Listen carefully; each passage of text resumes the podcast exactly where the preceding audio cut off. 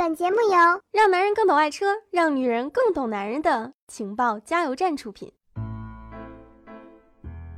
我有时会想，为什么男人迷恋方向盘，就像迷恋玩具的孩子？我常常在开车的时候放摇滚乐，自由的、躁动的，特别释放。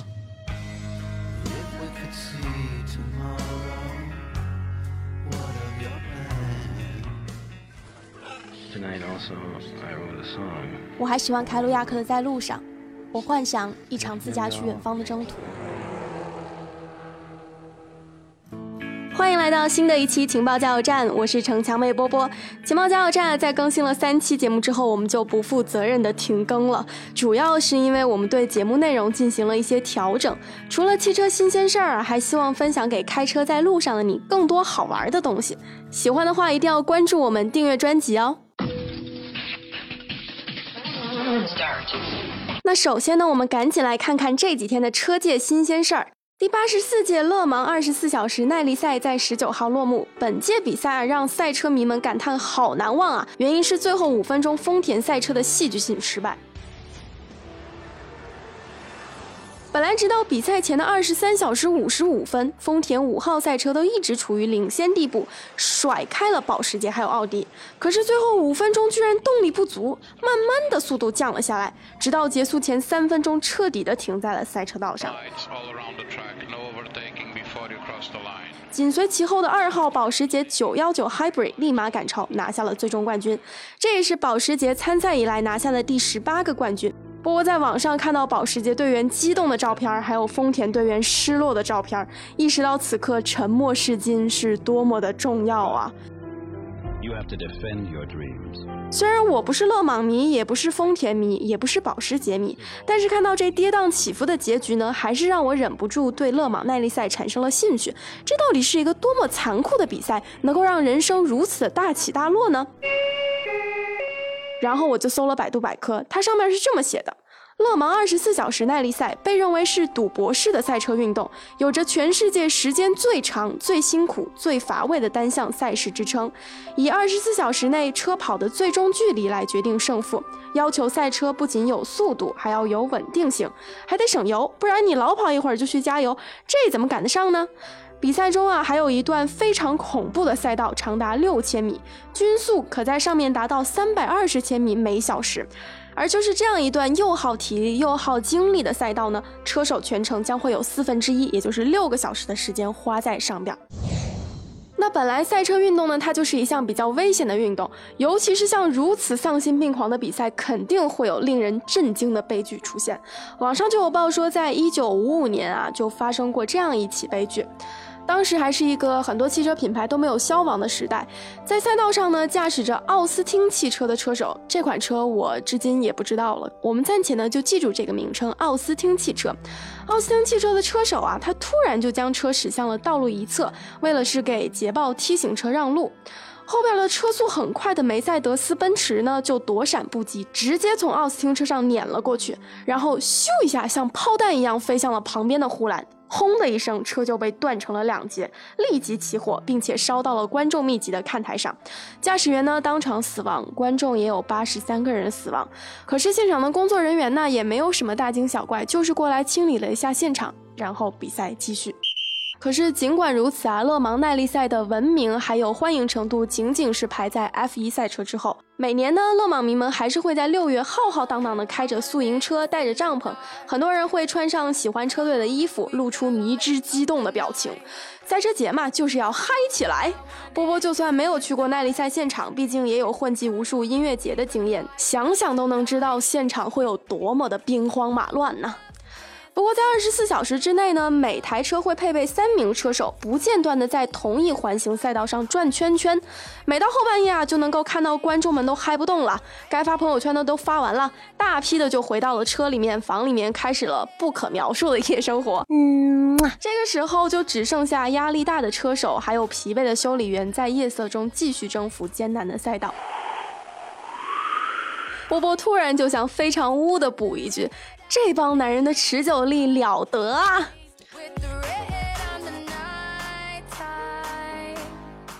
那除了观众呢，也有老赛车手说了，一般来说啊，赛车手们并不是害怕赛车运动的危险，即使担心，也不是在他们坐在车内进行比赛的时候。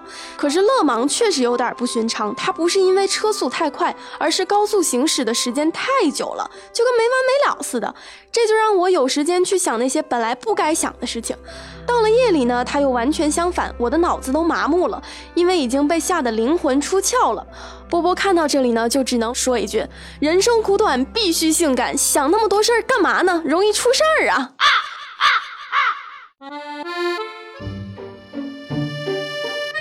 然后我们来看一下娱乐圈。自从六月十四号，吴亦凡凡在微博被昵称叫做“小鞠娜”的女子爆了床照之后呢，事情引得了全民八卦。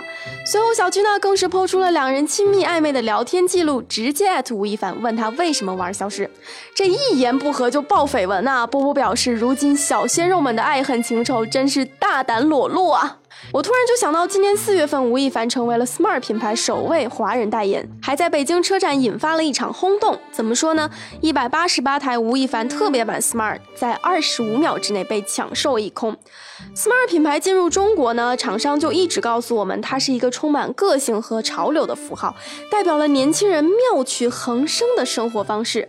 而吴亦凡多才多艺，有梦想，更有态度，这些品质都和 Smart 不谋而合。作为代言人呢，也是水到渠成的事情。没错，当老炮热映的时候呢，我的确觉得吴亦凡是挺有个性与小鲜肉的。但是我再看看小巨娜这一张锥子网红脸，我我突然就迷失了。年轻人的个性到底在哪儿啊？你说郭富城喜欢网红，王思聪喜欢网红，林更新喜欢网红，罗志祥喜欢网红也就算了，毕竟他们也老大不小的了。可是怎么代表年轻人潮流和个性的武力凡凡也不免苟同了呢？而且随着网上对吴亦凡私生活的爆料越来越多，这年轻人妙趣横生的生活方式。我这看一眼床照，看一眼聊天记录，再看一眼多彩的 Smart，突然觉得吧，年轻人的世界就像 Smart 车身颜色一样变幻多彩，年轻人的需求呢，也和 Smart 尺寸一样越变越大呀。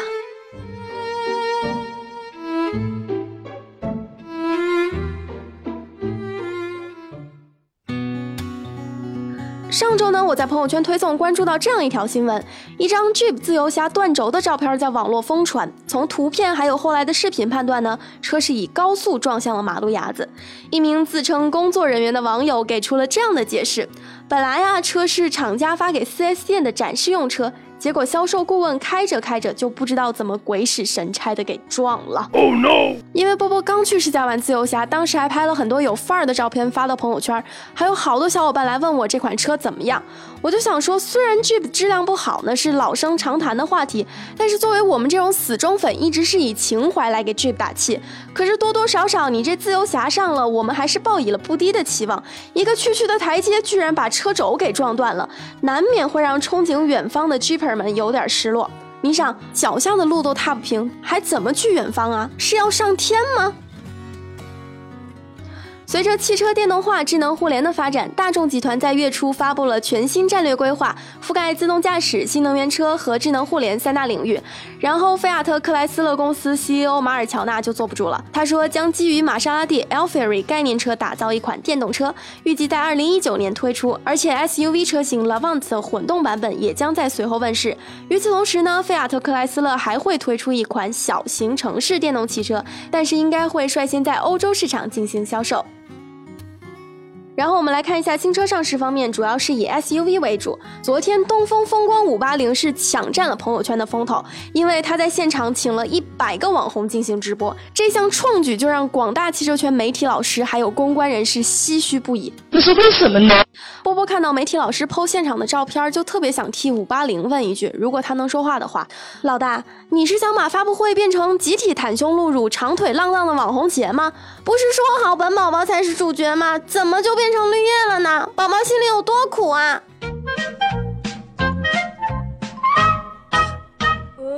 与此同时呢，昨天晚上另外一款车子是把自己变成了网红，它就是一汽马自达 CX-4 这款车啊，在上市之前就引发了不少的关注，因为它定位是轿跑型 SUV，颜值有范儿，够年轻。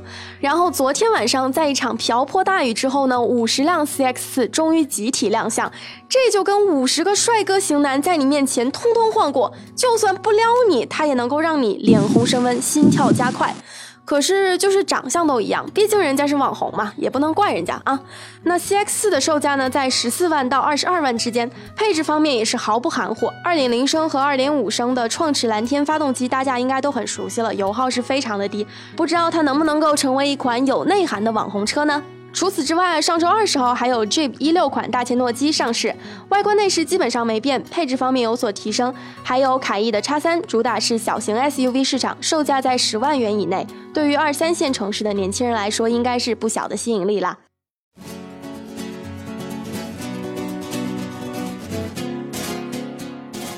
接下来进入的是每周汽车精选。今天的汽车精选啊，波波请来了另外一位小编三千。三千在我们团队呢是撩妹小王子，他撩姑娘就跟试车一样，特别积极。我们能不能聊车啊？我这是开篇，嗯，对，听说上个月就这个月就六月份，你每个周末都在出去试车啊，爽不爽啊？爽啊，全国各地跑。你都试的是 VW 家族的几款车，对吧？对。那能不能就是给我们说一下你试驾下来的感受呢？分别是夏朗、迈特威还有帕萨特。对。嗯嗯嗯，那我们就从夏朗开始说起吧。好呀，好，我特别喜欢旅行，就想你是喜欢迈开我的小腿儿，一个人出去旅行还是一家人出去旅行？我比较喜欢跟朋友一块儿出去旅行吧。嗯，因为这夏朗是个家用的旅行车，是不是？对啊，而且空间特别大。哇哦，不错呀！家用旅行车里面，它是唯一一个能把除了主驾驶之外，其他所有的位置都可以放平的一个。家用旅行轿车，所有的位置都可以放平吗？对你把它全部放平，就相当于一个板车一样。哦。然后它，因为它又是一个进口车嘛，所以在各种品质上、配置上也不会差。它是七座的 MPV。对。对，然后它采用的是它采用的二三二。的一个形式，这样的一个形式的话，可能我这会有五个人，嗯，如果我要上一个七座的车，对，那我就直接在一排、二排就解决了，对，也还是有很多车它是二二三的一个布置形式，嗯嗯嗯，对，它的后面有坐三个，那那那那样的话太憋屈了，对对对，对，因为像这种七座车后排第三排的话都比较比较拥挤，对。对对，但是夏朗没有，有媒体老师去试了嘛，也是一米七八的个儿。呃也不轻，比我至少胖个胖个二三十斤吧。是你太瘦了，我太瘦了。对，他坐进去之后，我会感觉后面很宽敞，坐两个这样的他都没有问题。嗯嗯。也新夏朗在后排的空间上，我觉得还是做的很好的。嗯，就是空间还挺大的。那其他动力方面有没有什么让你觉得特别？我当初试的是两个动力配置，一个是一点四 T 的，一个是二点零 T 的。嗯嗯。然后让我比较惊讶的是，这个一点四 T 的高功率的发动机。它不比之前的 1.8T 的动力要来的差，它的扭矩也没有丝毫没有减少，同样是250牛米。嗯嗯嗯。啊，然后我我就感觉，天呐一点四 T 的车能够达到这样的动力，我觉得已经它做的特别优秀了。但是一点四 T 有有个好处就是，它可以购置税买车的时候购置税可以减半。但它有个不好的地方就是，它可能在高速超车的时候啊，或者在高速的时候啊，它的动力储备不够，啊，这也是大家应该需要注意的，也是看各取所需嘛，我觉得。对对对，那你们这次试驾是在深圳对不对？然后你们去了哪儿啊？让我想一下那个地点。是在海边吗？是在海边，然后。回泳、西冲。大梅沙，哎，大梅沙，对。你你们试驾的时候是沿着那个山路吗？沿沿对有，我们有沿着海岸线。还有这边是海岸线，海岸线的路不是很宽。你开着一个新夏朗这样的一个七座的一个旅行家用旅行车，嗯，跑到这样的海岸线的狭窄路面，你可能会觉得，哎，它是不是会会开起来很费劲啊？因为它身体会不会很大呀？但没有，我们开的时候完美的就。直接达到了目的地，而且就是操控起来非常的好。除呃，对你不会感觉到它很很臃肿或者怎样，它的一个他们一个转向的一个反馈以及各方面都特别的灵活。嗯嗯嗯，新夏朗还是觉得它非常综合，不管你是出去玩还是要动力稍微强一些啊，或者说它的空间各方面，它我觉得它做的挺好。但就是有一个，我觉得它太贵了。它的售价是在二十六万九千八到三十四万六千八。这个价格的话，其实还是有点贵的，因为它是全进口。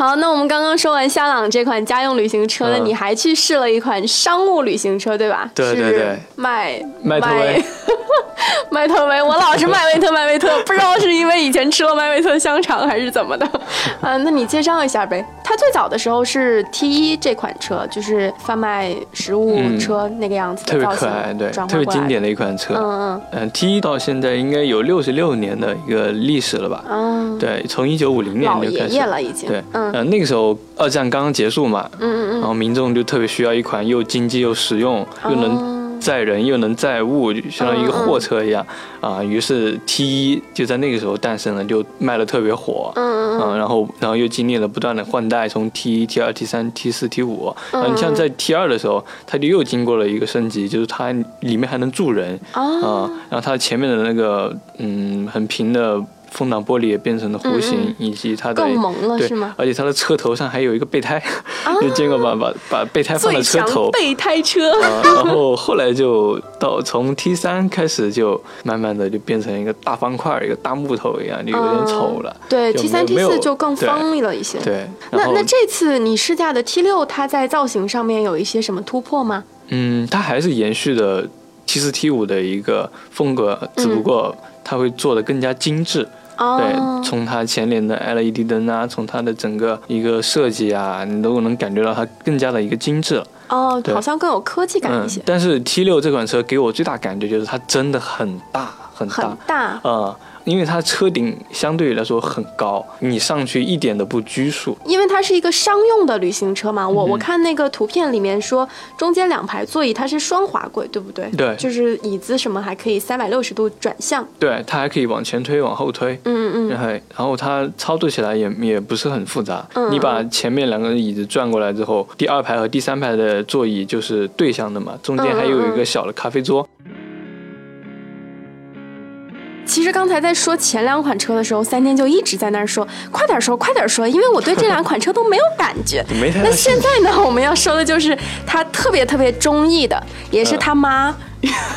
女生卢晓云特别中意的一款车，帕萨特。嗯，帕萨特，你为什么那么喜欢它呀？就是新款帕萨特试驾之后，我其实一直很很喜欢大众这个品牌啊。嗯嗯，它一直给我的感觉就是很成熟、很稳重。嗯，这也是德国品牌、德国精神的一个。嗯，而且然后帕萨特，因为它毕竟是一个 B 级车嘛。对。它在中庸这一块，我觉得我很欣赏这种中庸的。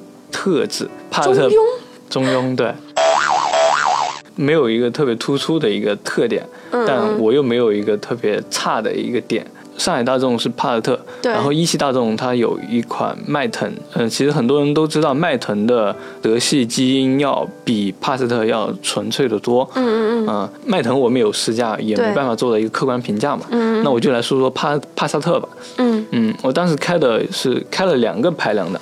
一个是 1.8T，一个是 2.0T，嗯，呃，然后一点八 T，因为大众的 DSG 变速箱，嗯，加速起来都特别快嘛，换挡换的比较快，嗯。对比 当然没法比啊，新夏朗啊、迈特威啊这些，然后我再开帕萨特，我就感觉哇，这个车开的好灵活啊，就是它的加速体验特别好，嗯嗯，啊，甚至于是特别平顺吗？还是推背感比较好？它的推背感要要比较强一些，嗯，因为它毕竟不是自然吸气的一个发动机嘛。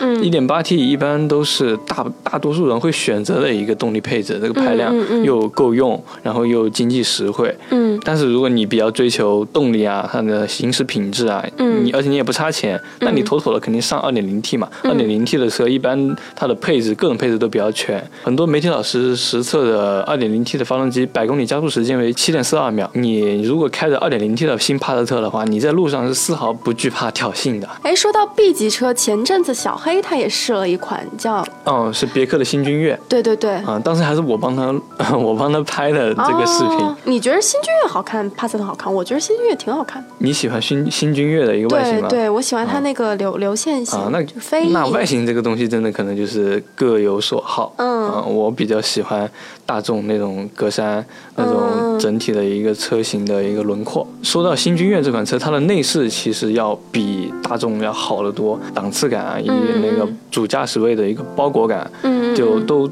都设计的很合理，而且你也特别舒服。嗯嗯。但是大家都知道，通用的变速箱其实相对于大众来说要差得多。但是大家一般都会认为说德系车挺烧机油的吧？嗯，其实为什么为什么会烧机油呢？烧机油就相当于机油跑到了气缸里面了。为什么会跑到气缸里面？其实这被证实是一个设计缺陷，可能会说明它的活塞环不行啊，它的气缸垫不行啊。嗯嗯嗯。啊，那你说涡轮为什么会泄机油呢？那可能是它的涡轮的做工不行啊，驾驶习惯太差了呀。嗯嗯啊，这都是有有原因的。所以其实三千你还是挺喜欢大众这个品牌的。嗯，而且我也挺喜欢新帕萨特的。我相信嗯我的喜好可能跟很多人会一样。嗯，我有二十多万的钱，我买一辆新帕萨特。我如果有更多的钱，我肯定会上奥迪、奔驰、宝马。那所以说，新帕萨特还是很有市场的。对，就是中庸，然后有多少钱办多少事儿，对吧？好了，那非常感谢三千今天的分享，关于 VW 几款车的试驾感受。那我们今天的汽车精选就到这里结束啦，非常感谢大家收听本期的情报加油站，我们下期再见喽。